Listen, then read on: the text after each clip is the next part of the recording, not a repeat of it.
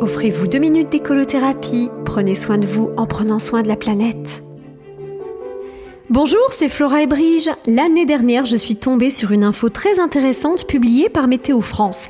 Et oui, vous avez vu, même en 2020, j'ai réussi à choper une info qui ne parlait ni du Covid, ni des destinations préférées des Français en période de Covid. Bref, les prévisionnistes de Météo France nous disaient qu'on était probablement entré dans un cycle de 7 années d'hiver vraiment froid. Et bingo, on a eu un super vrai hiver avec du froid, de la neige, du ski. Ah non, non, pas de ski, c'est vrai.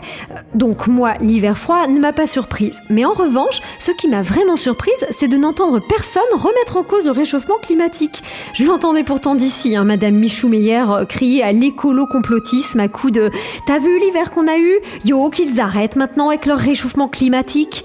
Alors oui, je sais ce que vous allez me dire. Peut-être que le confinement m'a évité de me retrouver face à grande gueule avec Madame Michou Meyer. Mais tout de même, waouh, on a quand même fait du progrès depuis quelques années. Euh, enfin, du progrès, euh, tout est relatif. Parce qu'avec les sécheresses à répétition, le soleil qui semble vouloir brûler ta peau même à travers ton chapeau, des forêts entières ravagées qui font que le soleil te brûle encore plus la peau, même chez nous, dans notre petit hexagone climatiquement privilégié, on ne peut plus se le cacher. Même avec un très gros chapeau, tellement grand que ça deviendrait un sombrero, mais là on serait déjà au Mexique.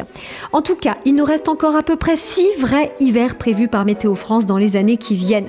Profitons-en et répondons aux climato-sceptiques que si le terme réchauffement ne leur va pas, on peut aussi utiliser le terme bouleversement climatique. Alors c'est encore pire, mais au moins ça met tout le monde d'accord. Et plus on sera nombreux à agir dans le bon sens, plus vite on remontera la pente.